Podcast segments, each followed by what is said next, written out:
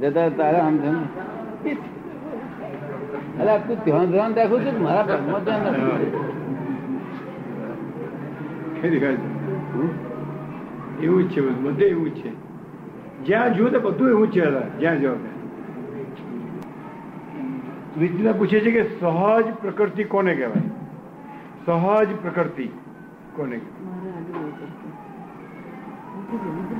સહજ એટલે બિલકુલ. કેટલીક બાબતમાં તને વિચાર નહીં આવતા હોય. કેટલીક બાબતો.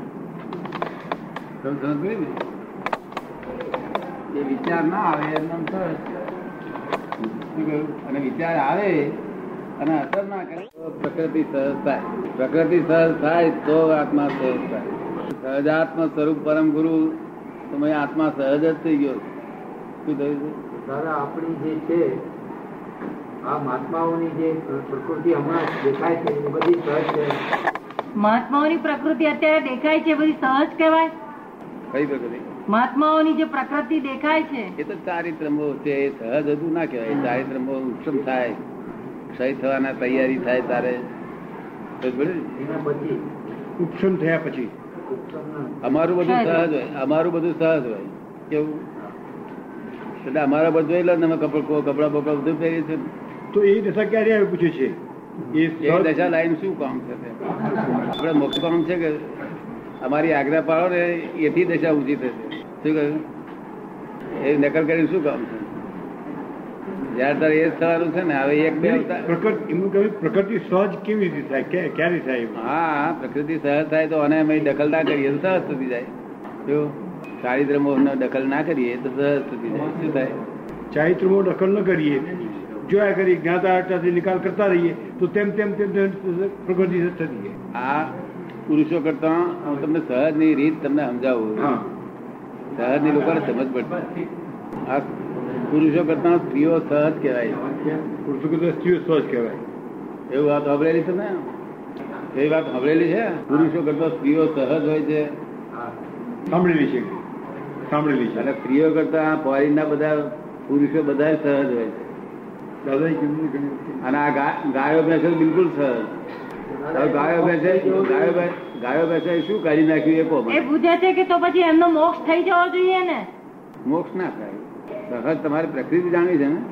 ના સહજ પ્રકૃતિ જાણવી છે ને પણ તમારે. હા. આત્મા તો સહજ જ છે. જ. સહજ પ્રકૃતિ કરો એટલે મોક્ષ થાય. સહજ પ્રકૃતિ કરો મોક્ષ થાય. આ પેલા લોકોનો સહજ છે ને હા. તે અજ્ઞાનતાથી છે. શું છે? અજ્ઞાનતાથી છે. આ ગાયો ભેંસો છે ને તે સહજ છે. શું છે? ગાય ભેંસો શાનાથી સહજ છે. જ્ઞાનથી છે કે અજ્ઞાનથી છે? અજ્ઞાનથી સહજ છે. ગાયો ભેંસો આ બધા જાનવરો બધા સહજ છે. કેવા છે? સહજ બધા સહજ. એના પરથી ઓછી જાવ ને કે ગાય શું નથી કરતી? જો ગાય છે તે કુદમ કર્યા કરે છે મોખા મારવા આવે છે. નથી કરતી? છતાં એ સહજ છે. સહજ એટલે જે જે પ્રકૃતિ સ્વભાવ છે ને તેમાં તેના તન્માયાકાર એવું દખલ નહીં કરવી. એમાં બીજો ભાવ ન કરવો એમ. સહજ દખલ નહીં કરવી. તન્માયકાર એ સહજ જે થતું હોય એમાં જ તન્માયકાર રહેવું. હા. સહજ જે થતું હોય એમાં જ તન્માયકાર રહેવું. આ ગાય છે ને એ ગાય સહજ છે હવે ગાય છે વાથેડા વાછરડા ત્યારે વાછરડા જો કદી પડવા પકડવા જઈએ ને, તો આંખ, આંખમાં એટલી બધી બળતરા દેખાય છે નહીં એમાં છતાં એ સહજ છે ગાય. ભેંસો સહજ છે આ મનુષ્ય સિવાય બીજું બધું સહજ છે મનુષ્ય તે ફોરીના સહજ છે બધા. શું છે? આ હિન્દુસ્તાનના જ અસહજ પ્રકૃતિ અસહજ ને આત્મા અસહજ. પ્રકૃતિ જો પ્રમાણે આત્મા થઈ જાય. કેવું? એટલે ગાયે શું ઓછું કરી નાખ્યું? એ કહો. ગાયે શું ઓછું કરી નાખ્યું? ઓછું. જેમ મશીનમાં ફર્યા કરે ને મશીનની માફે જ ફર્યા કરે? પોતે હિતાહિતનું ભાન કે એવું તેવું કશું નહીં. મશીનમાં જેવું ફરે હિત દેખાડે તો હિત ભરે ના હિત દેખાડે ના હિત ભરે કોકના ખેતર દેખે કોકના ખેતર ખેતરમાં પેઈ જાય મહીથી. જેવું મહીથી મહીથી પ્રેરણા થાય એવું કયા કરે. એટલે નિકાલ જ જે ઉદય આવતો હોય તેમ તેમ નિકાલ કરતા રહે એ લોકો જુઓ એમ. કોને? એ ગાય ભેંસો એ નિકાલ થતો રહ્યો એમનો. એ કઈ ભાવ નથી કરતા નિકાલ કરવાનો હોતો જ નથી એ તો એમને સ્વભાવ જ એવો છે સહજ સ્વભાવ જ છે. સહજ સ્વભાવ. તમને બાબો છ મહિને ચાર મહિના છ મહિના થાય ને એટલે પછી જતો રહ્યો હોય ત્યારે કશું વાંધો નહીં. બે ચાર મહિના સુધી બહુ કાળજી રાખે. રાખે ના રાખે? અને આપણા લોકો તો? એ વસ્તુ મરતા સુધી. છે છેવડી રાખે. હે? મરતા સુધી. રાખે મરતા સુધી રાખે. આગળ શું થશે એનો વિચાર. આઠ પેઢી સુધી રાખે. મરતા સુધી સાત પેઢી. ગાય છે તો છ મહિના બાબાની છે એ રાખે. અને આ ફોરેન ના લોકો અઢાર વર્ષનો થાય તો પછી રાખે. અને આપણે તો હાથ પેઢી રાખીએ. દાદા પછી એનો તો લિમિટેડ બહુ છે એવું તો પછી એની લિમિટ મોહ જ છે. એની લિમિટ મોહ જ છે મોહ એટલો બધો છે. એમનો મોહ લિમિટેડ છે એમ કે છે. કોનો? આ ફોરેન લોકોનો. એ ડેવલપ થયેલા નથી. મોહ તો ડિવિટ થાય નહીં ડેવલપ થયેલા નથી. આપણે આ બાળકો હોય છે ને તે દોઢ વર્ષનું બાળક હોય ત્યારે કેટલા મોહ હોય? રમકડા પૂરતું. રમકડા પૂરતું. બીજો કશો મોહ હોય નહીં. ને? પછી પાંચ વાનો થાય ત્યારે મોહ થોડો વધે. દસ વાનો થાય તારેથી જરા વધે. અને વી વાનો થાય એટલે કે મારે જીવતી ડિગ્રી જોઈએ તારથી મોહ વધવા મળે ત્યારથી ક્રોધ માન માયા લોભ વધતો જ જાય. પછી પગ તેવું આ બાબા જેવા છે ફોરેન શું તે બાબા જેવા. એ બાબાથી કઈ ભોખ ના જાય. એમને હજુ હજુ હજુ મોહ કરવો પડશે. શું કહ્યું? મોહ કરવો પડશે. એમને ક્રોધ માન માયા લોભ. એમને ક્રોધ માન માયા લોભ. છસો એકના છોડવા જ છે. શું છે? આપણા હિન્દુસ્તાનમાં ક્રોધ માન માયા લોભ વીસ વીસ ફૂટ ઊંચા ઝાડ છે. એટલા ડેવલપ થયા છે એમ. એટલા ડેવલપ થયા છે આ ડેવલપ બધા એ જેટલું ક્રોધ માન માયા લોભ ડેવલપ થાય હા. એટલો એનું ડેવલપમેન્ટ મોક્ષ નજીક આવ્યો. હા? એટલે જે વધારે અસહજ કહેવાય ને ક્રોધ માન માયેલો બહુ ડેવલપ થયા એટલે વધારે અસહજ થયા કહેવાય ને. હા અસહજ વધારે થયો. અને અસહજ વધારે થાય એટલે બધી ચિંતામાં જ આખો દર ચકરી ભરાય બફાય બફાયા જ કરતો હોય. સમજે ને? બધી બધી જાતની જાગૃતિ આ છોકરો પડ્યા છે છોડી પડ્યા છે આ દુકાનનું રહી ગયું ઉપાણું રહી ગયું. રાતે અગિયાર વાગે એ દુકાન યાદ કર્યા કરે, ફલાણો આવ્યો નહીં, એનું ખાતું પડવાનું રહી ગયું. એટલે હું પોસરો બને બધા ઊંઘી જાય બધા હુઈ ગયા છે ના. મારે પોસરો શું કહ્યું? જાગૃતિ નહીં કોઈ જતી એમને ખાવા રે મખણ મખણ, ઘી મખણ છે, પાઉ છે એ જ જાગૃતિ. ફ્રૂટ બૂટ બધી જાગૃતિ, રહેવાની રૂમ સારી.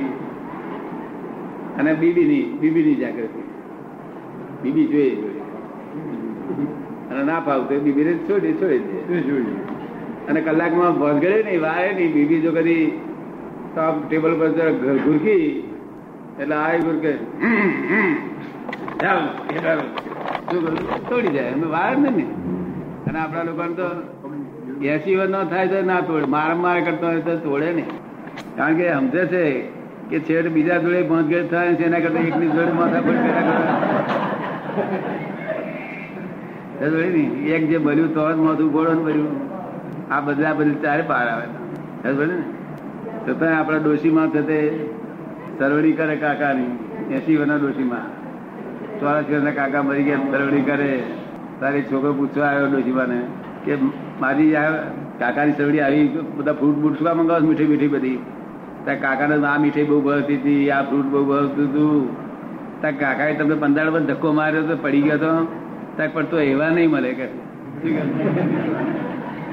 આ હિન્દુસ્તાનનું આપણું ચારિત્ર કહેવાય. શું? એવા નહીં મળે કે. એવા નહીં મળે. આ વડીએ ખરી ગમે તેવા તો એવા. પછી મનમાં બધું સમજે કે બધા કરતા હારો કે છે. એટલે સહજ વસ્તુ એવી છે કે એમાં જાગૃતિ બિલકુલ હોતી નથી. સમજો ને? અહીંથી જે ઉદય આવ્યું તે ઉદય પ્રમાણે ભટકવું એનું નામ સહજ કહેવાય. ઉદય પ્રમાણે ભટક હા. એનું નામ સહજ સહજતાથી પાછું. આ ભમેડો ફરે છે ને ઊંચો થાય નીચો થાય વળી કદી કેટલાક ફરે આમ થઈ જાય. આપણે કઈ ગઈ ગયું ગયું પણ તે પાછું ઊભો થઈ જાય. પાછો કૂદે ખરો એક ઇંચ ઊંચો કૂદે. એટલે હું આ પડ્યો પડ્યો તક ના હાથમાં પાછું આવી જાય પાછું ચાલ. એ સહજ કહેવાય. એવું આ મનુષ્ય હિન્દુસ્તાન લોકો સહજ સહજ અસહજ છે તેથી ચિંતાઓ વધારે છે ક્રોધ માન માયેલું વધી ગયું.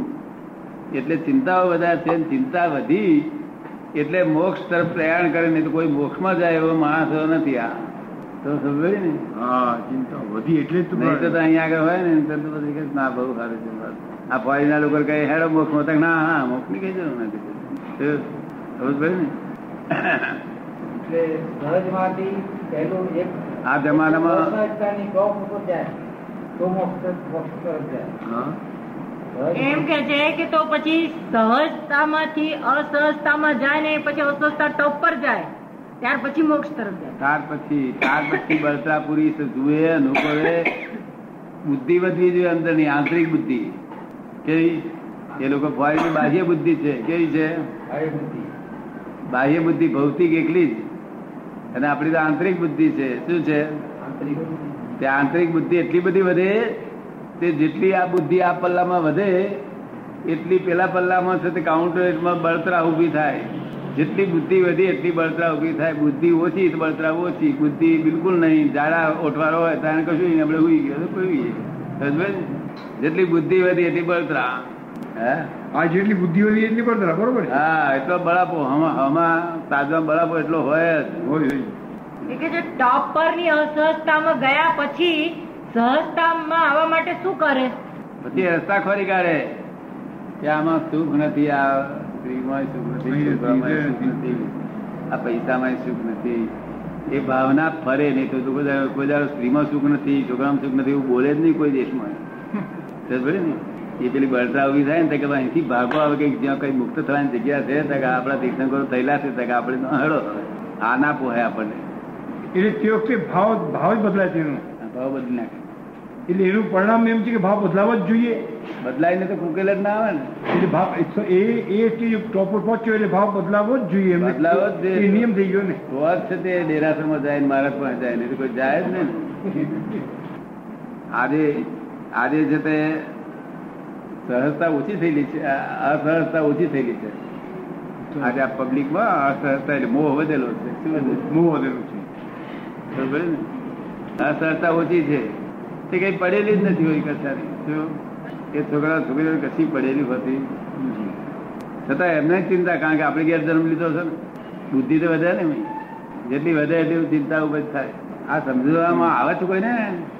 મારી વાત બહુ ઝીણી છે સમજવામાં આવે છે કોઈને? તમને આવે છે? તમને આવે છે? પછી જીવ જાય તીર્થંકરો સાધુઓ પાસે. પછી રખડી બુદ્ધિ બહુ ટોપ પર પહોંચે અસહજતા. ત્યારે ગોતે ગોતે ક્યાં જાય કે જ્યાં સાધુઓ પાસે તીર્થંકરો પાસે જાય. તો ત્યાં તો એ લોકો સાધુઓને બધા બાધા આપે. કે આ બાધા લો ને તે બાધા લો. એનો આવો ક્યાંથી આવે પછી? એ તો અત્યારે એવું છે. અત્યારે એવું છે. પહેલા એવું નતું પહેલા બધા સાધુઓ સારસ ચડાવે પોતે ચડેલા સારસ. છે અત્યારે તો માર્ગ ગુંચાયો છે ને? માર્ગ ગુંચાયો છે અત્યારે. શું છે?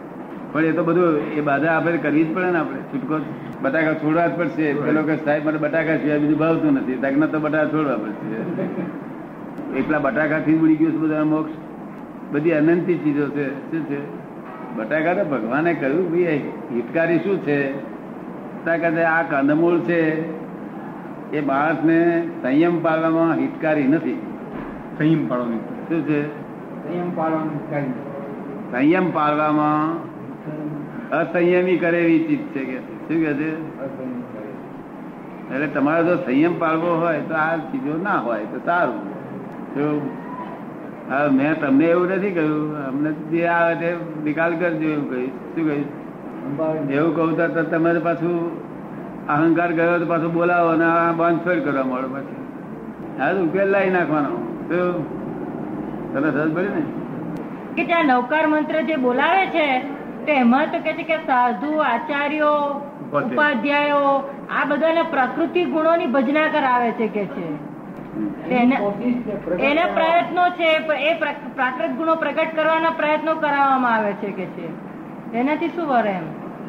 બોલે તો ભગવાને એવું કહ્યું હતું કે અમને પ્રકૃતિ આવી હોય આચાર્ય થયો ને એટલે પ્રકૃતિ આવી હોય. હોય. એ કઈ કરવાનું નથી કહ્યું કરીને ગપોટવાની નથી વાત. જો નકલ કરવાથી દાડો વરે અહીં આવવે જોઈએ સ્વભાવ કુદરતી રીતે આવવા જોઈએ. કુદરતી રીતે જ આવવા જોઈએ. આ તો બધી નકલો કરે છે. એ લોકો એમ કે છે કે આ જે સાધુઓના છે તો સત્યાવીસ ગુણો ઉપાધ્યાયના પચીસ ગુણો તીર્થંકરોના છત્રીસ ગુણો. એકસો આઠ ગુણ છે. આ બધા ગુણો છે તો એને છે તો ઉત્પન્ન થવા જોઈએ. જ્યારે તમે કહો છો કે એ પ્રગટ એની મેળે થાય, વર્તવા જોઈએ. એની મેળે પ્રગટ થયા કરે. એ ગુણો કઈ લાવવાથી આવે?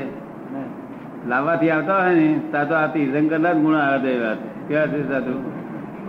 શું કહે વરી આચાર્ય ગુણીએ? તીર્થંકરના એકસો આઠ ગુણમાં લઈ પડીએ, એટલે ચાલ્યું. તો ફરી એક આચાર્યને એક હજાર કરવા, ત્યાં કરતા એકસો આઠ શું ખોટા?